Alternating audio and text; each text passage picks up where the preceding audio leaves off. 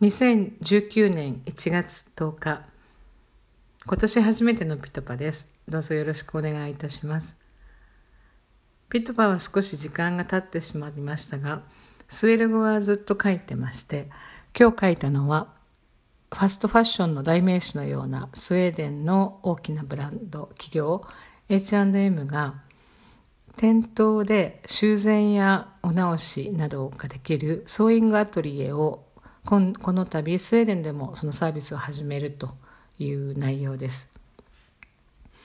安い服をどんどん買って捨てさせることでビジネスを伸ばしてきた エイチアンドエム なんですけれども、最近業績が伸びてないということで、これも新しい取り組みの一つで、どういうふうに彼らのビジネスモデルにも影響を与えていくのか、非常に興味深い取り組みだと思います。